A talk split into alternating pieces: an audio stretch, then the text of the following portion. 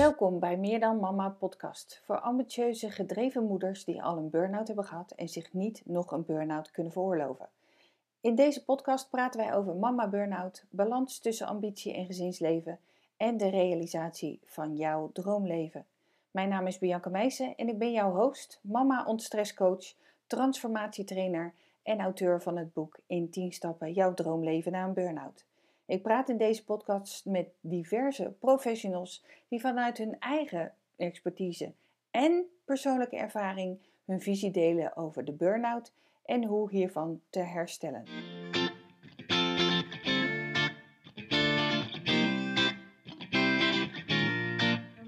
Vandaag ga ik met Anne in gesprek over het effect van uh, burn-out op je relatie. En het was eigenlijk een uh, spontaan uh, onderwerp Ehm, ik ben eh, eh, vooral bezig met eh, moeders, vrouwen die al een burn-out hebben gehad. En ja, hoe ga je daarna om met alle veranderingen die hebben plaatsgevonden? Hoe zorg je ervoor dat je niet weer in je burn-out terechtkomt? En Anne die houdt zich op dit moment vooral bezig juist met de stage ervoor, zeg maar. Hoe zorg je ervoor dat je weer terug in je energie komt? En in ons gesprek samen Ehm, hadden we het over het effect van burn-out op je relatie. En uh, ik kan mezelf ook nog heel erg herinneren, mijn partner had toen de tijd uh, nog nooit van burn-out gehoord. Het was ook 1999, dus het was ook echt nog een hele nieuwe ziekte.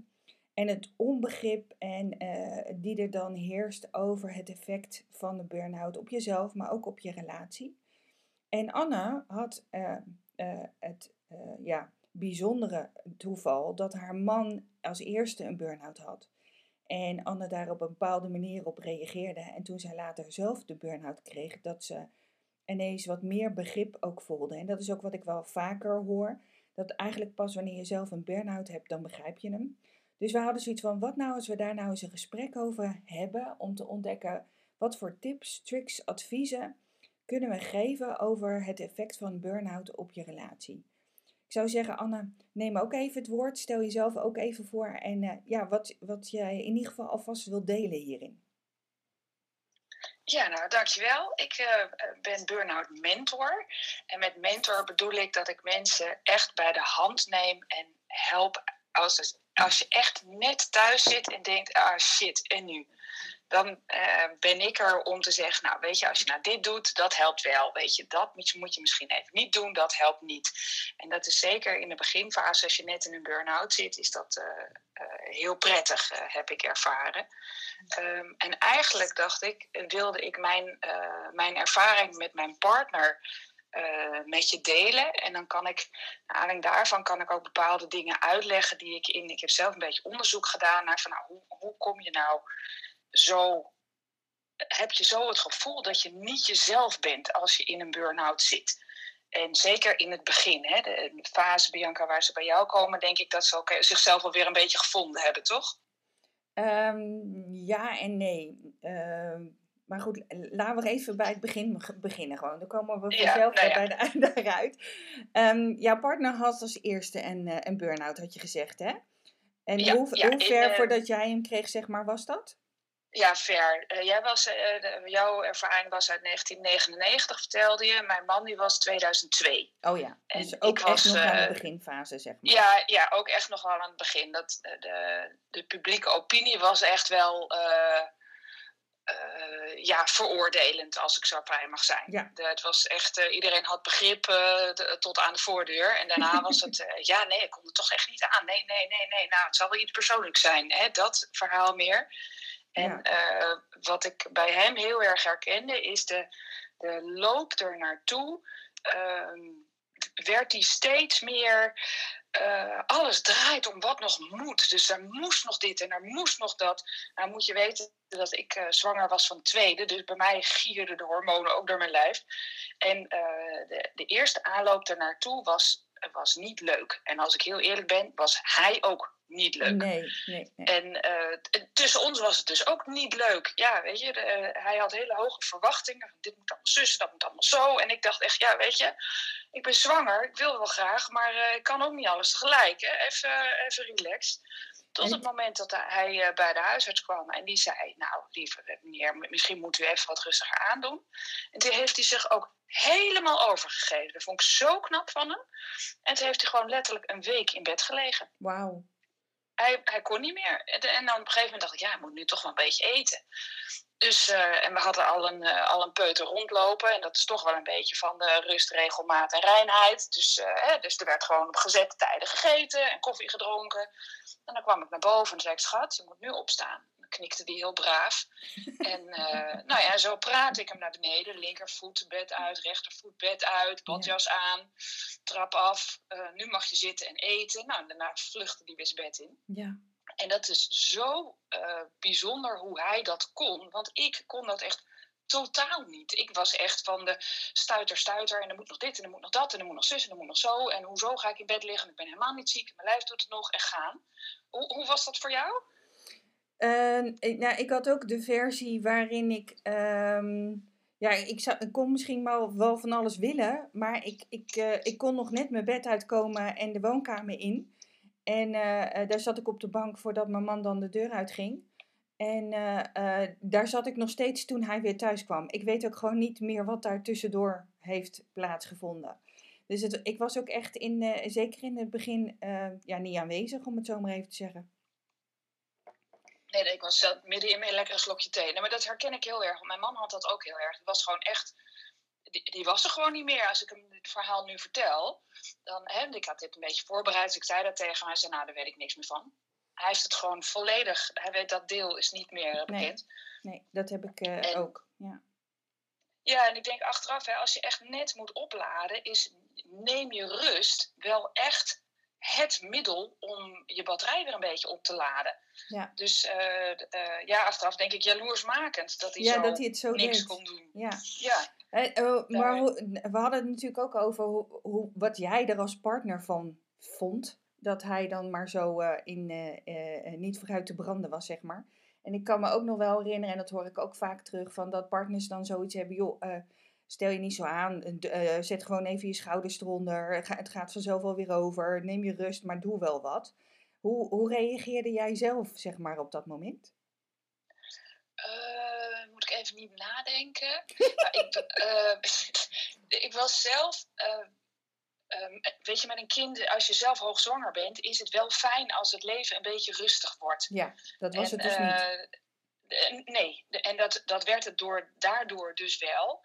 En, uh, en dat vond ik wel heel prettig. Dus wij hebben het eigenlijk heel rustig aangedaan. En ik, uh, alle afspraken die, die liepen al wat minder. Hè. Als je zo aan het eind van je zwangerschap, dan ga je ook een beetje in een cocon. Dus we hebben de afspraken wel afgezegd die we, die we nog hadden staan. En uh, we hebben echt wel een beetje, we zijn een beetje gaan cocoonen. Wat slim. Een beetje pre-corona-tijd. Ja, het ja. ging een beetje automatisch. Maar dat is wel wat uiteindelijk het beste is. Ja, absoluut.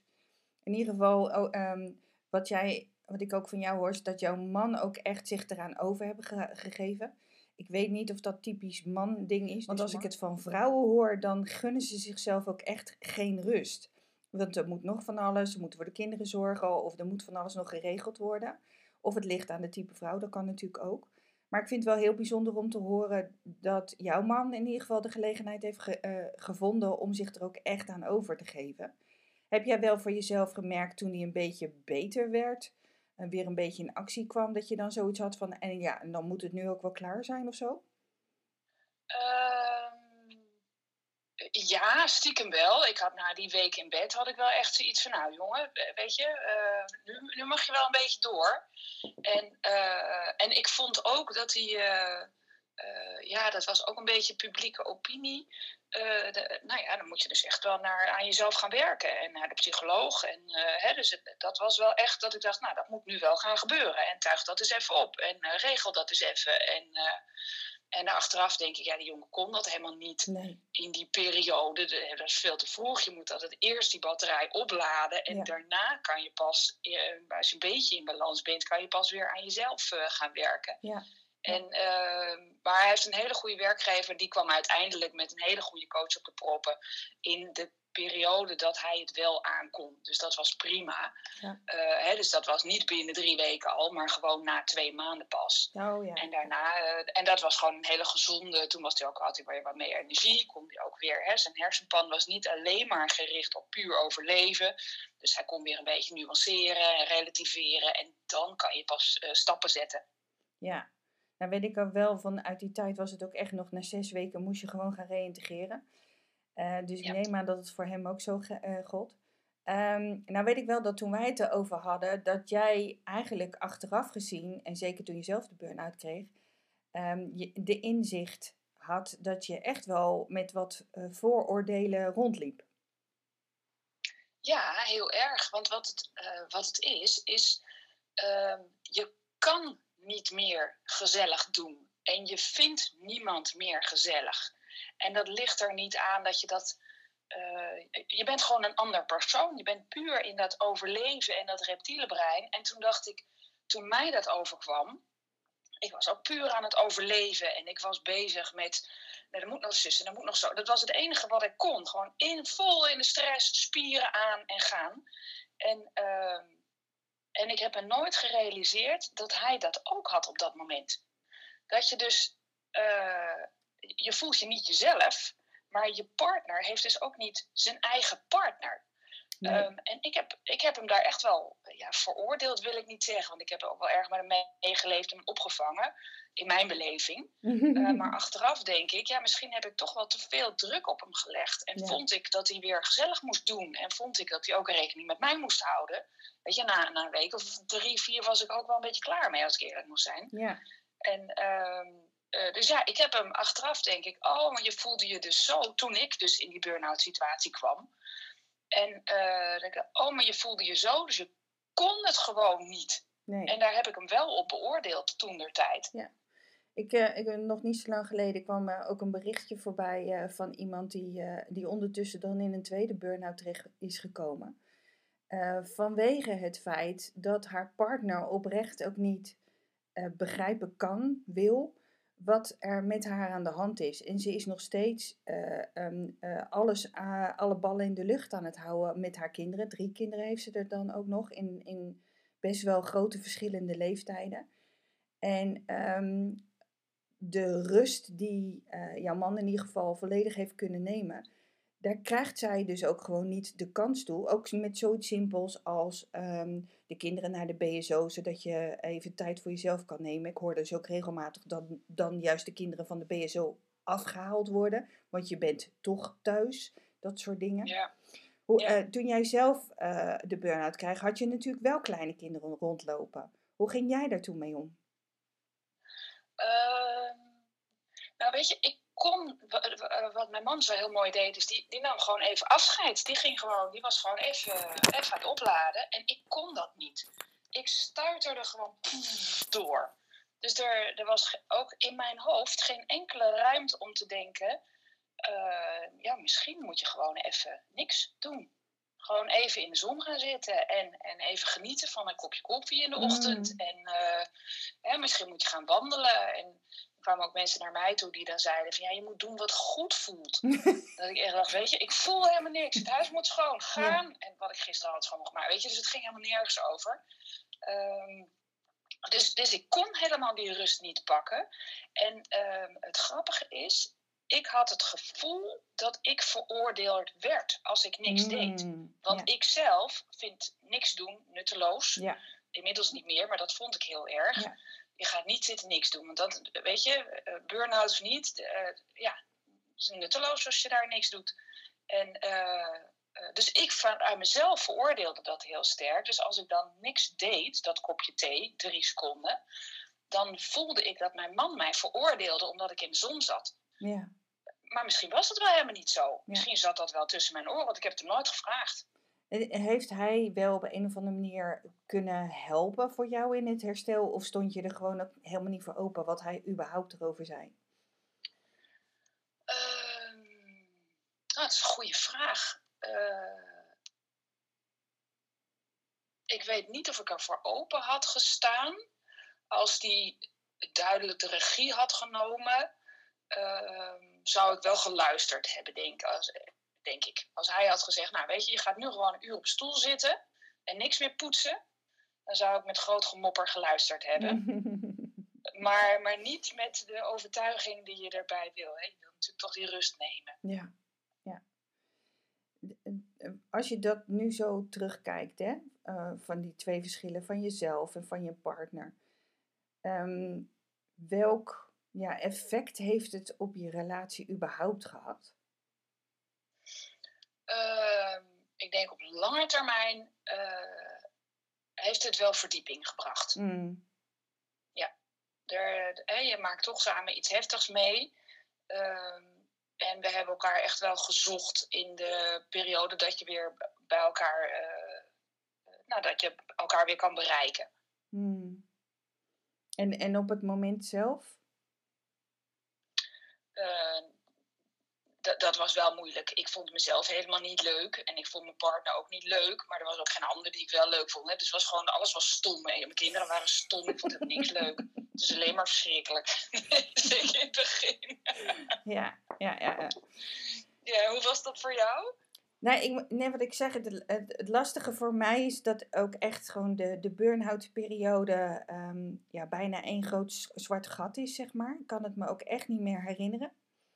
Uh, maar meer dat het achteraf inderdaad, uh, toen ik er weer een beetje uitkwam, ik nog bewuster op zoek ben gegaan, maar wat dan in mijn relatie klopt wel en wat niet. Want uiteindelijk uh, was mijn partner um, ook heel erg in de veroordeling en heel erg in de, joh, stel je niet aan en kom uit je bed en je moet het wel, wel dingen doen. Um, dus het was zeker toen er weer een beetje energie was, voor mij ook echt een zoektocht van hoe maak ik hem duidelijk wat er aan de hand is. En ik weet voor mezelf nog wel dat het concreet kunnen benoemen, überhaupt van wat ik voelde, echt een enorme uitdaging was. En omdat mijn man ook altijd met voorbeelden wilde weten van ja, maar wat dan en wanneer dan en kom eens met een voorbeeld en dat kon ik gewoon niet. En dat was natuurlijk uh, meer de relatie tussen mij en mijn toenmalige man. Maar het heeft wel uiteindelijk communicatie een heel groot onderdeel geweest om wel begrip te krijgen of um, wat ik dan ook vaak hoor, juist begrip te geven als iemand er zelf middenin zit om ja, op een of andere manier wel het gesprek te kunnen aangaan. Maar wat is er dan? vertel, waarmee kan ik je helpen? Wat, wat voel je dan in plaats van gelijk weer ehm, ja, met oplossingen komen? Wat in mijn geval een man toch best wel snel toegeneigd is. Ja, ja, ja, zeker. Ja, ja, ja. En, en dat oplossingen komen, daar, dat heb ik niet zo ervaren of niet aangenomen. Mm. Um, maar ik herken wel uh, van mezelf in ieder geval heel erg dat ik dacht, dat voelen, ik kan helemaal niet omschrijven hoe ik me voel, want ik heb geen idee. Nee. Ik voel me gewoon slecht. Het is allemaal bagger. Verder kwam ik eigenlijk niet. Ja. Um, uh, en als je iemand hebt die daar graag uh, hè, dat concreet wil hebben, dat lijkt me een behoorlijke uitdaging. Ja, dat maakte het niet makkelijker, zeg maar. nee, en ik, ik kan me voor, want het duurde best wel lang. Het is niet met een week of twee, drie uh, voorbij. Hè? Eer, eer batterij zelfs opgeladen, ben je al snel twee maanden verder. Ja. En dan, moet je begint weer eens gaan bouwen aan jezelf. Ja, ja, klopt. Ja. En dat heeft natuurlijk ook al heel veel effect op uh, je relatie. En dat is ook wat ik heel vaak uh, ook van anderen hoor die in een burn-out hebben gehad. Is je verwacht het van jezelf, maar je partner verwacht eigenlijk ook dat je gewoon weer gaat doen wat je altijd deed. En dat ja. is nogal een lastige. want zelfs al zou je het willen, dan kan het niet meer, lukt het niet meer. Uh, en het helpt natuurlijk niet als je partner dat wel vindt dat je dat moet. Hoe ging jij daarmee om? Dat weet ik eigenlijk niet meer hoe ik daarmee omging. Ik weet, toen, toen mijn partner dat had, deed ik gewoon alles, punt. en dat was het, ja, zo een beetje een man-vrouw rol misschien, hè, dat de vrouw gewoon alles deed. En hoe ik uh, hetzelfde, ik weet eigenlijk niet meer hoe ik dat deed. Ja. En hoe dat bij, dat is een beetje een zwart vlak. Mm. Eh, in, in mijn beleving heb ik de hele dag lopen schoonmaken. En dat zal ook niet zo geweest zijn. Een half jaar lang. Want ze, maar dat is het enige wat ik me nog van herinner. Ja, als je op het moment dat jij ehm, weer wat meer bewuster werd, wat is, kan je je nog zeg maar als eerste herinneren uh, van je herstelperiode? Uh, ja, toen kwamen de zorgen. Toen kwam echt de zorg van, komt dit ooit nog wel goed? Mm. Ben ik, hoe, hoe ga ik hier ooit nog leuk worden? Hoe vind ik mezelf ooit weer leuk? Um, en toen kwam ook wel de, oh, hier moet dus echt wel iets gebeuren. En daar ging ik weer en aan de slag. Ja. ja. Dus dat, uh, dat is het wat ik heel erg herkende. Hoe was dat bij jou? Uh, nou, ik had het geluk, nadeel, het is maar net hoe je het bekijkt, dat ik ook echt in die binnen zes weken moet je gewoon reïntegreren fase zat. En um, ik, uh, ik kan me bijvoorbeeld wel herinneren dat ik met veel uh, tegenzin en gebrek aan energie uh, dan in de auto stapte. En het was ook echt nog dik een half uur met de auto over de snelweg rij, reizen.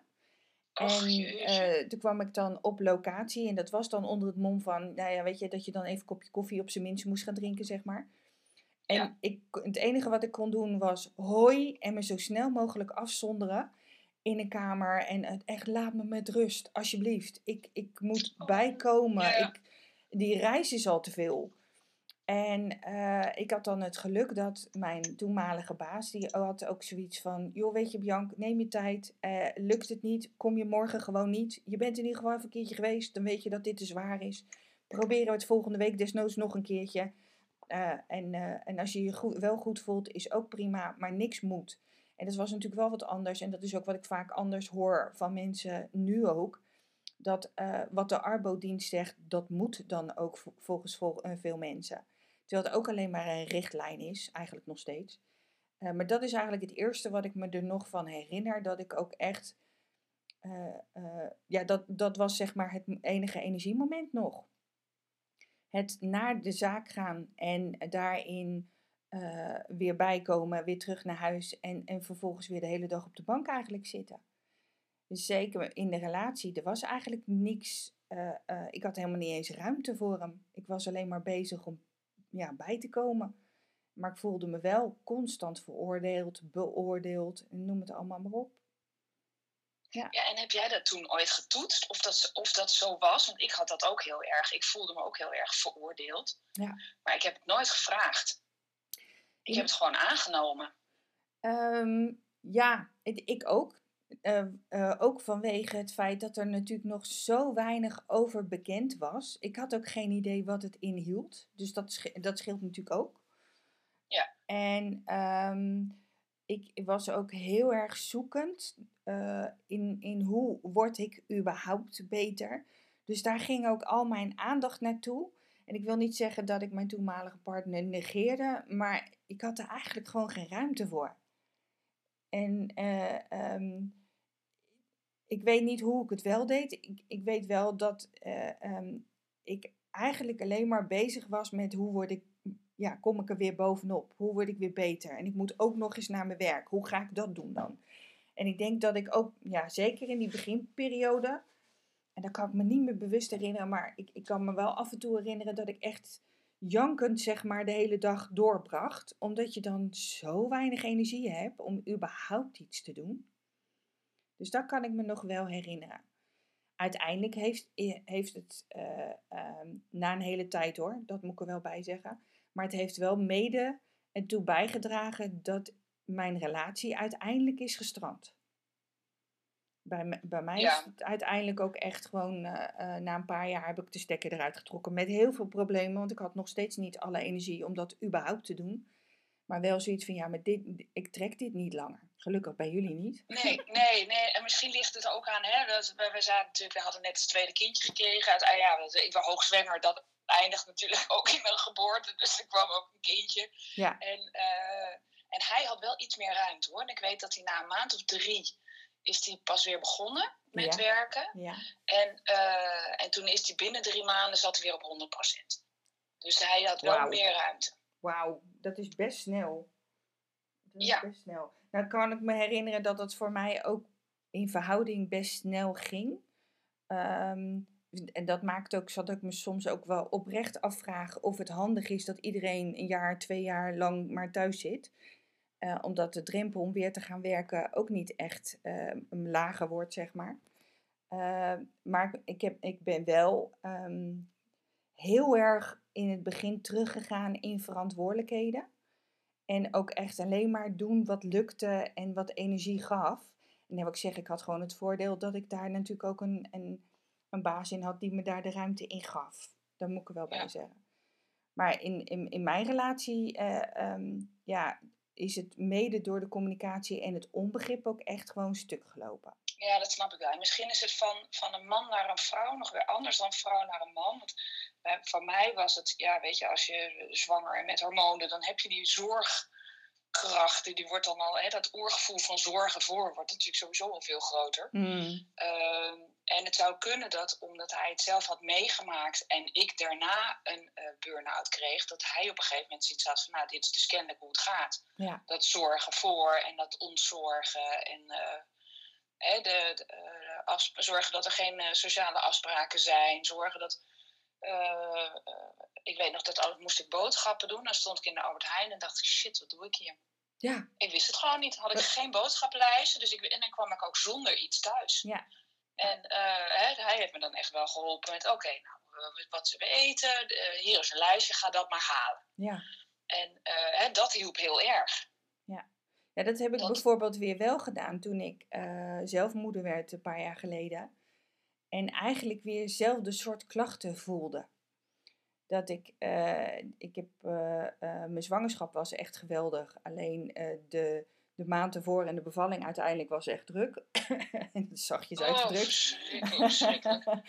en eh, ik had dan ook nog een zwangerschapsvergiftiging. Dat ik, ook, dat ik ook merkte van daarna ging ik gewoon natuurlijk weer verder met mijn onderneming. Eh, ondanks eh, dat ik wel rust had genomen, merkte ik al heel snel van oké, dit gaat echt niet goed. Dit, dit trekt mijn lijf gewoon niet. Het zal ook wel gevolg zijn geweest van dat feit dat ik al een burn-out had gehad. Toen ben ik ook echt gewoon overal, maar dan ook echt overal lijstjes van gemaakt. Inclusief wat moet ik allemaal meenemen op het moment dat ik naar buiten ga en mijn dochter eh, mee moet nemen. Ja, och, ja. Want ik kon het gewoon niet onthouden. Gewoon niet. Ja. Dus die herken ik wel. Dat op een gegeven moment overal lijstjes voor nodig is.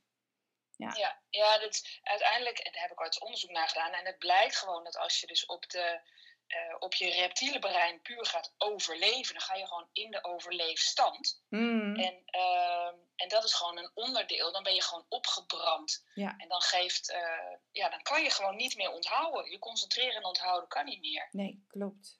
Klopt. Dus dat, eh, dat vond ik wel een, een inzicht. Dat ik dacht, oh, maar je kan het ook gewoon niet. Je kan niet meer onthouden. Nee. Dat vond ik echt een bevrijding. Ja, en, en wat, wat ook natuurlijk eh, eh, gebeurt op het moment dat je weer wel een beetje ehm, ja, energie overhoudt, een beetje in contact gaat, is dat je eigenlijk vanuit diezelfde beweging op zoek gaat naar eh, verbinding, contact, andere mensen helpen. Dus weer aan jezelf voorbij.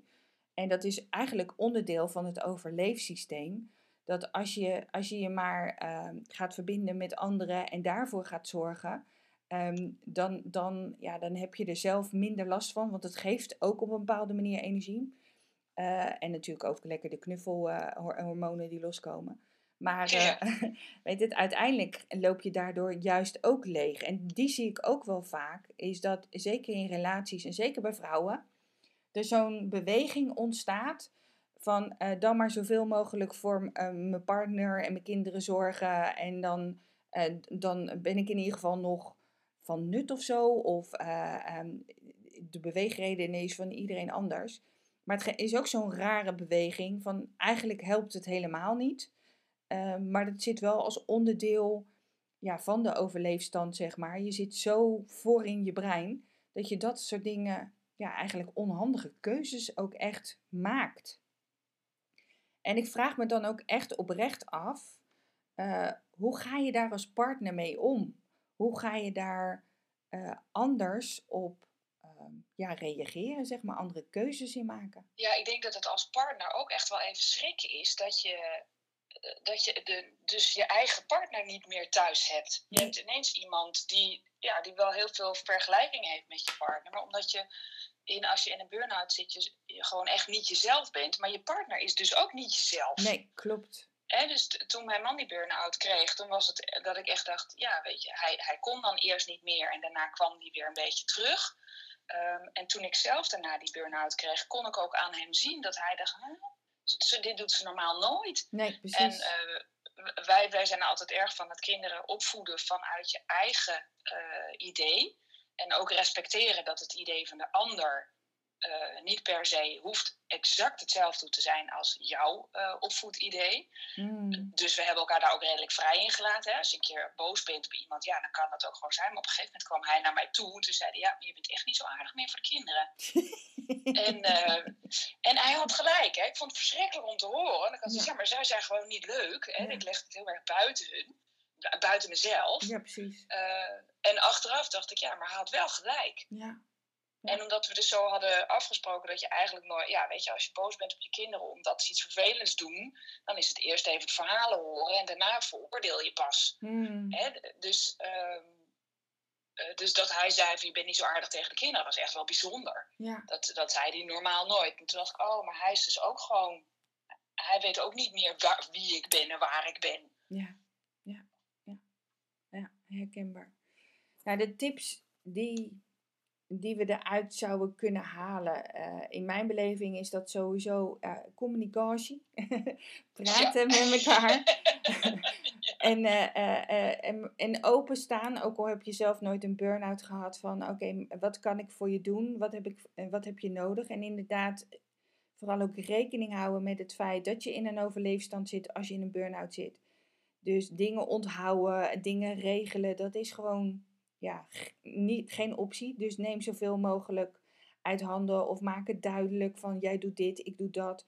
Zo simpel mogelijk maken, zodat er ook echt niet over nagedacht hoeft te worden, zeg maar. En uh, um, uh, ja, ik zou bijna zeggen als partner ook heel bewust bijna je, je, je ja, degene die de burn-out krijgt de opdracht geven en nu doe je even niks. En ook al is dat lastig, ga maar even lekker in de zon zitten. Ik doe het nu. Ik denk dat dat ook kan helpen. Misschien ook tot ruzie, dat weet ik niet. Maar het ligt een beetje aan hoe je het nou, brengt, denk ik. Dat denk ik ook, want ik denk wel dat dat de essentie is. Ik denk dat degene die de burn-out heeft, als die het gevoel heeft... het is oké als ik het even loslaat. Hè? Als je partner tegen je zegt, ga jij nou maar even in dat zonnetje zitten. Ja. Uh, dat is heel fijn. Dan denk je, oh, nou oké, dan doe ik even niks, prima. Ja. De, de, aardappelen moeten geschild, fijn dat jij dat dan even voor me doet. Ja. Dus dat, uh, maar wat je zegt, de communicatie en dan niet groot en mee te slepen, bedoel je toch? Maar gewoon nee. heel klein en effectief. Ja, absoluut. En ook inderdaad zoiets hebben van, joh, weet je, ga jij even lekker eh, wat voor jezelf doen. Ik neem de kinderen even mee. Het is helemaal oké. Kunnen zij even wat anders doen? Of ehm, wat ik net zei, van, eh, wat ik soms hoor, dan gaan ze kinderen van de BSO afhalen. Alsjeblieft niet. Laat ze daar gewoon lekker, eh, als ze daar kunnen zitten. En, en neem ook echt even de rust voor jezelf. En dat je daar als partner ook ehm, bewust van mag zijn dat het niet vanuit luieren is, maar ook echt vanuit eh, de, de noodzaak om te kunnen herstellen. Ja, en ik denk dat dat als partner best wel lastig is. Dat je, eh, dat je je partner de ruimte moet geven om te herstellen. En dat dat niet in twee weken gebeurd is. Ja, ja, ja, eens. Ik denk dat we zo een beetje mooie tips bij elkaar hebben verzameld. Ja, ik zal eens even kijken of ik er nog wat van eh, heb. Dus eh, dingen uit handen nemen hebben we genoemd. Ik kijk nog even naar mijn lijstje. Neem de tijd. Ja. En ritme en regelmaat. Die Ja, wilde ik ook nog even noemen. Ja. Die is echt wel eh, heel belangrijk. Ja. Dat je gewoon ook je bed uit moet. En dan mag je best wel weer tussen de middag slapen. Maar eh, niet de hele dag alleen maar in bed Nee. hangen. Nee, dat werkte ook weer averechts, klopt. Ja. Mooi. ja, zeker. Ik denk dat we alle tips wel zo langzamerhand met de verhalen hebben doorgenomen.